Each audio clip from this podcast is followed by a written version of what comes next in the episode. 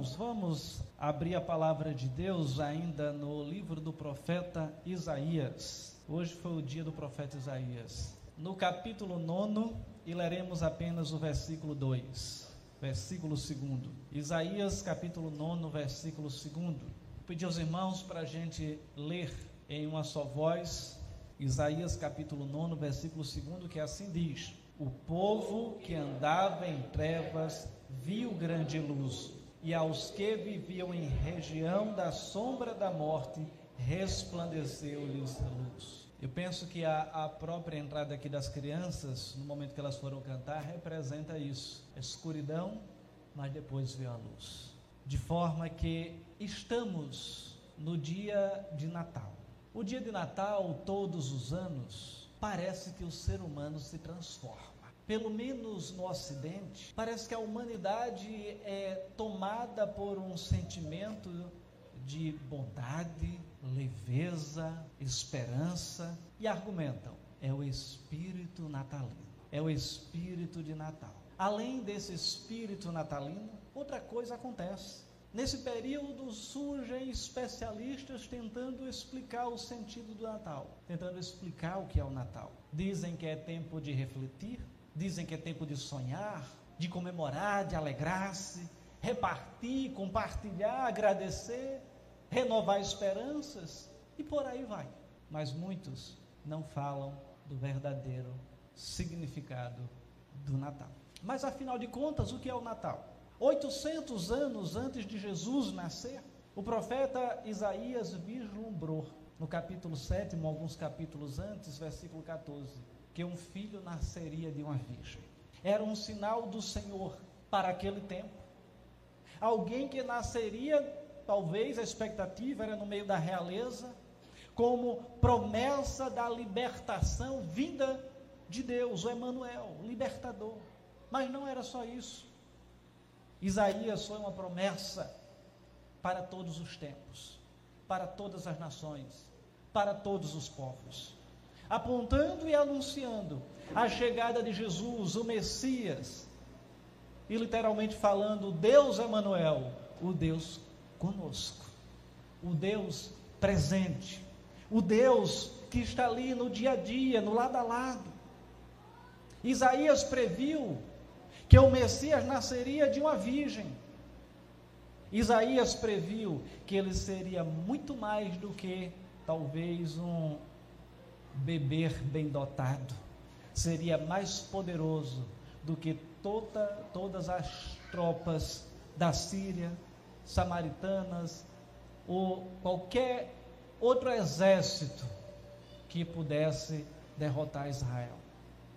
Ele era o Deus, ele era o Deus encarnado.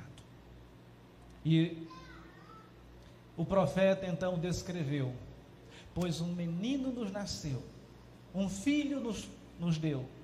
O governo estará sobre os seus ombros, e ele será chamado de maravilhoso, conselheiro, Deus poderoso, Pai eterno, príncipe da paz. Seu governo e sua paz, e sua paz, isso uma outra versão, jamais terão fim. Reinará com imparcialidade e justiça no trono de Davi para todos sempre. O zelo do Senhor dos Exércitos fará que isso aconteça. E dessa maneira, vamos então entender o que é o Natal. O Natal é aquele que traz luz para a escuridão. Inspirado por Deus, Isaías revelou que o nascimento de Jesus traria aqueles que a, traria para aqueles que andam em trevas expensas luz para a vida deles. Para a terra estava aflita, para os corações aflitos, obscurecidos, Deus então nos primeiros tempos aquela terra que seria desprezível, a terra de Zebulon, que a gente vai falar um pouquinho mais dela daqui a pouco, nos últimos tempos traria algo glorioso. E aos que viviam na região da sombra da morte, resplandecer a luz. Isaías enxergou à distância o que o Natal traria, o que era o verdadeiro Natal. Primeiro e principalmente a esperança para aqueles que sofrem angústias na sua alma, para os aflitos, humilhados e desonrados, para aqueles que estão é, envolvidos no desespero das trevas. Deus, em Cristo Jesus, é aquele que traz esperança. E olhando para aquele contexto, sempre que um exército estrangeiro marchava através daquela região, chamada de Crescente Fértil, que envolvia ali a região da Palestina, Israel, Jordânia, atual Kuwait, Líbano, Chipre, também parte da Síria, Iraque, na direção de Israel. A primeira área a ser atacada era justamente a área de Zebulon. Era exatamente Zebulon e Naftali. Ou seja, chamada Galiléia dos Gentios localizada junto à estrada entre Jordão e o mar. E é por isso que o Senhor fala a respeito dessa terra. Os galileus, portanto, sabiam muito bem o que era sofrer, o que era padecer, o que era ser aqueles a receberem o primeiro ataque, o que era escravidão e o que era desespero. Mas Deus, com a chegada do Natal, transforma a opressão e escravidão em libertação. Os galileus foram então os primeiros também a verem o raiar da graça de Deus. E de lá a mensagem do Natal se espalhar para todos os povos, até alcançar o meu e o seu coração. Mateus, ele escreveu no capítulo 4, a partir do versículo 12, as seguintes palavras: Ouvindo, porém, Jesus que João fora preso, retirou-se para Galiléia e deixando Nazaré foi morar em Cafarnaum, situada à beira-mar, nos confins de Zebulon e Naftali, para que se cumprisse o que fora dito por meio do profeta Isaías: terra de Zebulon, terra de Naftali, caminho do mar, além do Jordão, Galiléia dos gentios. O povo que jazia em trevas viu grande luz, e aos que viviam na região da sombra da morte, resplandeceu-lhes a luz. E daí por diante passou Jesus a pregar e a dizer: Arrependei-vos, porque está próximo o reino dos céus. E esse texto de Mateus é justamente o cumprimento desse texto que nós lemos em Isaías, a respeito da chegada do Natal. E nos leva a fazer algumas observações a respeito do Natal. Primeiro, que o Natal ele não chegou no tempo errado, ele chegou no tempo certo. Quando Jesus soube que João havia sido preso, ele foi para a região da Galiléia. Saía agora de cena João, que era o seu precursor, e entra aquele que é o principal personagem, o seu Jesus. Terminava a fase da preparação e começava a fase da execução. O Natal chegou no momento certo. Cristo é aquele que veio no tempo determinado pelo Pai.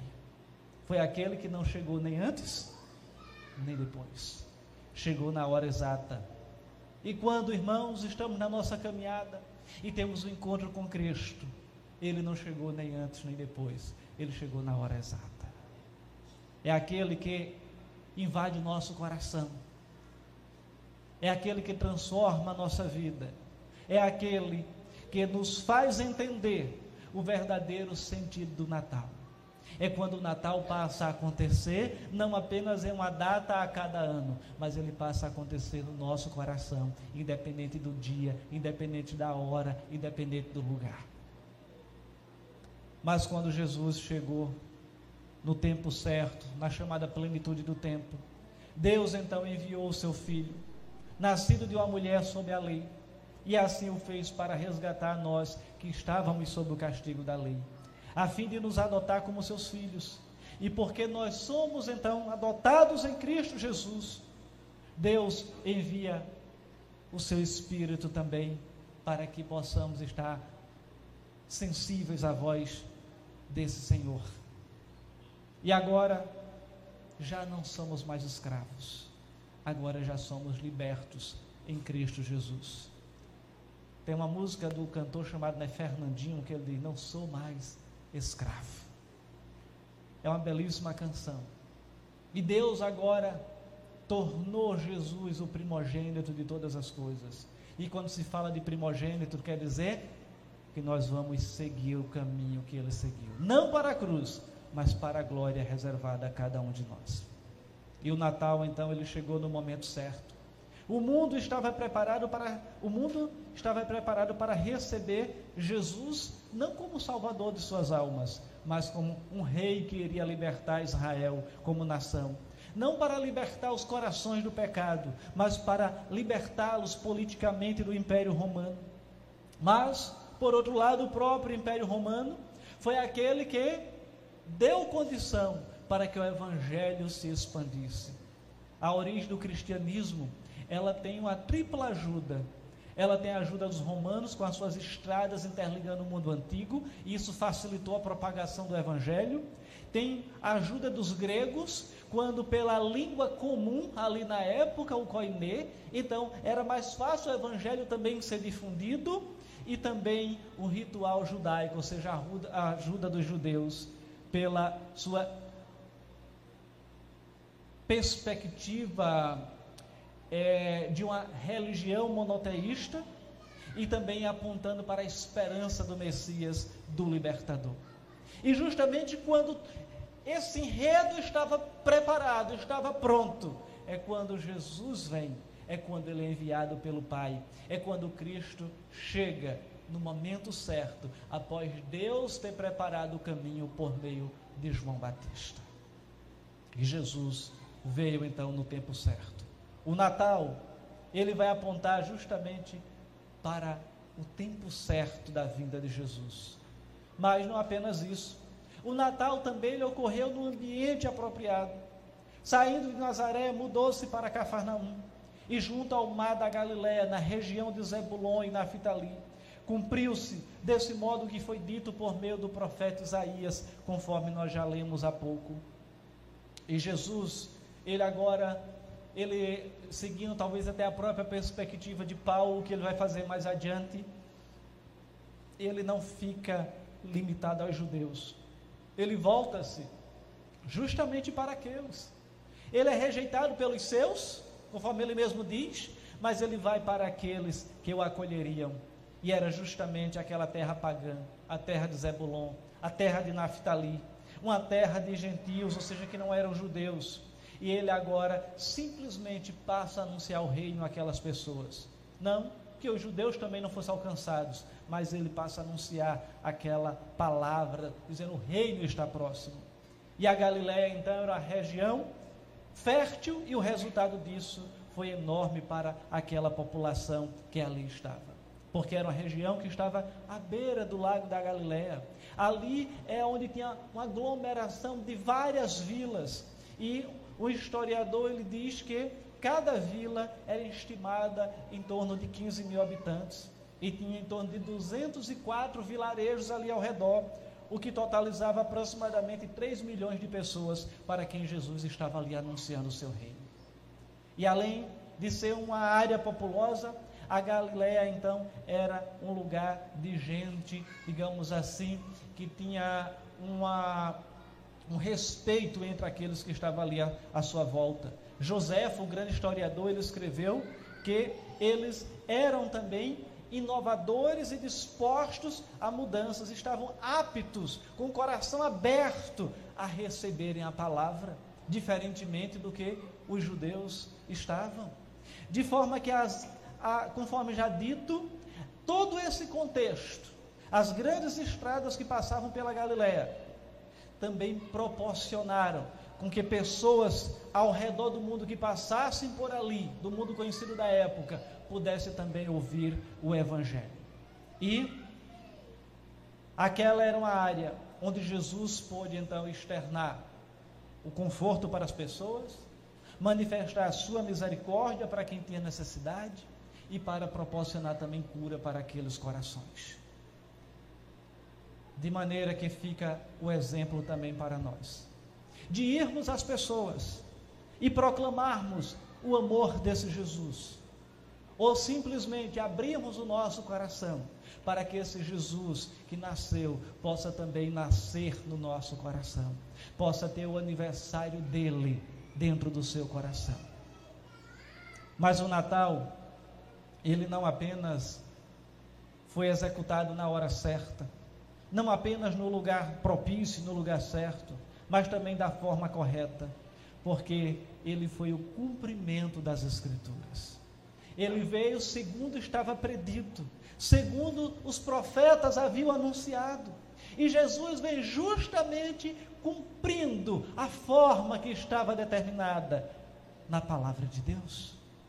Ele diz: Eu sou o libertador, eu sou o Messias, eu sou aquele, eu sou o pão da vida, eu sou o caminho, eu sou a verdade. E ele veio então para alimentar o faminto. Ele veio como água da vida para dar sede àquele que está sedento de Deus. Foi aquele que também veio para trazer o descanso. Ele diz: O meu fardo é leve, o meu jugo é manso e suave. É aquele que traz descanso para as nossas almas, em cumprimento à Sua palavra. Portanto, o Natal ele aconteceu conforme estava predito, ou seja, da forma certa. E o Natal, ele ocorreu também com a mensagem correta. Daí em diante, Jesus começou a pregar: arrependam-se, pois o reino dos céus está próximo. O povo que andava em trevas viu uma grande luz, pois Jesus viveu entre eles, fez milagres entre eles, deles, entre eles agiu com compaixão e principalmente pregou a mensagem: arrependam-se, pois o reino dos céus está próximo. Interessante que na primeira vinda Jesus vem ali e concretiza né, essa obra de salvação, mas agora a mensagem de arrependimento ela também não é diferente. Arrependam-se, porque Jesus está próximo. Só que agora ele está próximo de retornar para a sua segunda vinda. E para, em definitivo, colocar um ponto final nessa esfera da humanidade continuará na eternidade. Mas desse lado da vida haverá um ponto final. A história da redenção, ela se abre quando o homem se rebela contra Deus lá no Éden. E Jesus já é o prometido. E Deus passa a tratar com o ser humano, com nações, com pessoas individuais, com famílias, até que culmina com o nascimento de Jesus. E Jesus passa a tratar agora com a sua igreja. Só que chega um momento que esse parêntese irá fechar. E aqueles que estão em Cristo Jesus partirão para a eternidade. E os que não estão em Cristo Jesus partirão para a eternidade. Só que um para a eternidade com Deus e outro para a eternidade sem Deus. E onde é que você quer estar quando chegar esse momento? Eternidade com Deus ou eternidade sem Deus?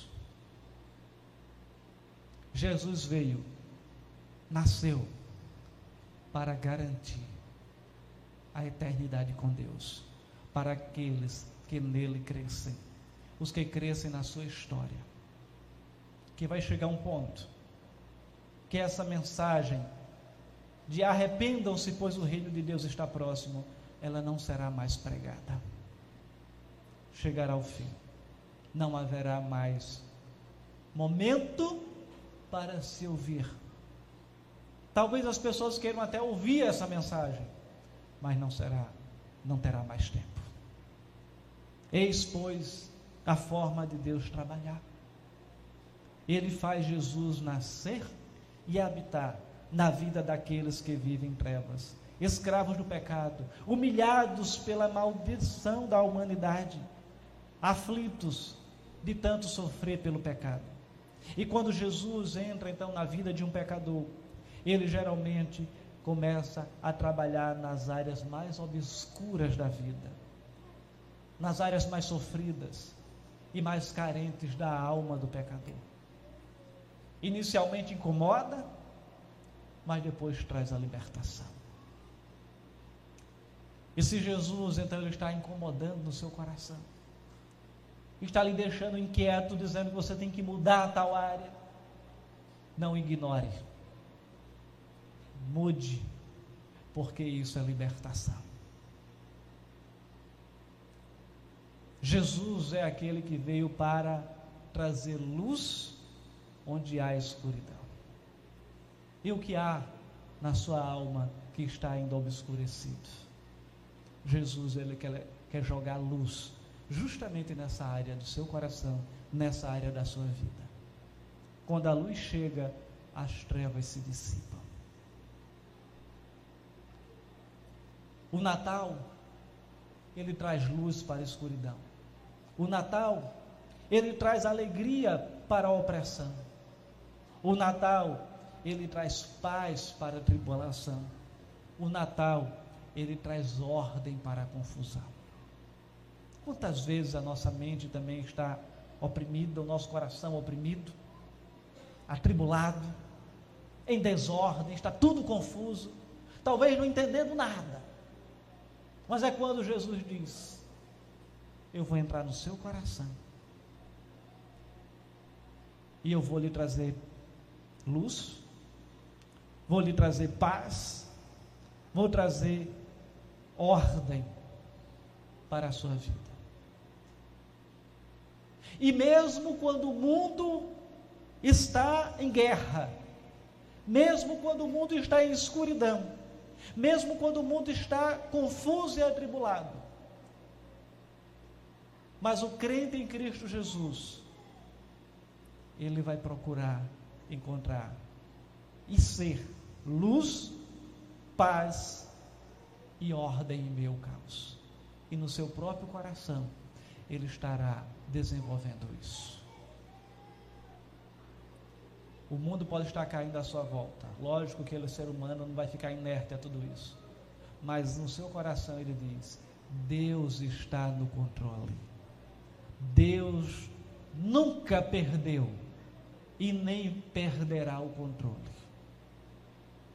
Porque todas as coisas cooperam para o bem daqueles que amam a Deus. Você pode até não entender, mas basta crer. Vamos orar? Pai eterno, louvado seja o teu nome nesta noite. Louvamos o teu nome por Cristo Jesus. Louvamos o teu nome pelo maior presente que o Senhor poderia ter dado para a humanidade, que foi a execução do plano da redenção. E Jesus vir como menino, como uma criança, viver entre nós, mesmo sendo Deus, mas vivendo também como 100% homem. Entregar a sua vida ali na cruz, morrer por nós e ressuscitar. Muito obrigado por tão grandioso presente. A sociedade troca presentes, mas nada chega ao mínimo do valor do presente que o Senhor nos deu. E nós nos alegramos e celebramos nesta noite o nascimento do teu filho Jesus, aquele que trouxe luz para a terra de Zebulon e Naftali para aquele que trouxe luz para as trevas do nosso coração. Ó oh, Senhor, muito obrigado. E que nesta noite a tua palavra possa também penetrar cada coração dos que aqui estão e trazer luz para as trevas densas que porventura ainda dominem o coração de quem aqui esteja. Que possa o Espírito Santo abrir mentes e corações e mostrar claramente, de uma maneira cristalina, o que Jesus fez por ela. o presente que o Senhor quer dar para cada um dos que aqui estão. Ó oh, Jesus, age de maneira soberana, restaura a alma, liberta, traz luz para as trevas do coração, de forma que o Jesus ressuscitado possa nascer e fazer morada e continuar fazendo em cada coração. Não é a persuasão do pregador, mas é a tua palavra, é o teu espírito que pode transformar. Não sou eu, não é a música, mas é o Senhor que pode transformar. E é o que nós pedimos, que mediante a tua graça e misericórdia, tua palavra, ela exclusivamente alcance e transforme corações nesta noite. E é no nome de Jesus que nós pedimos. Amém.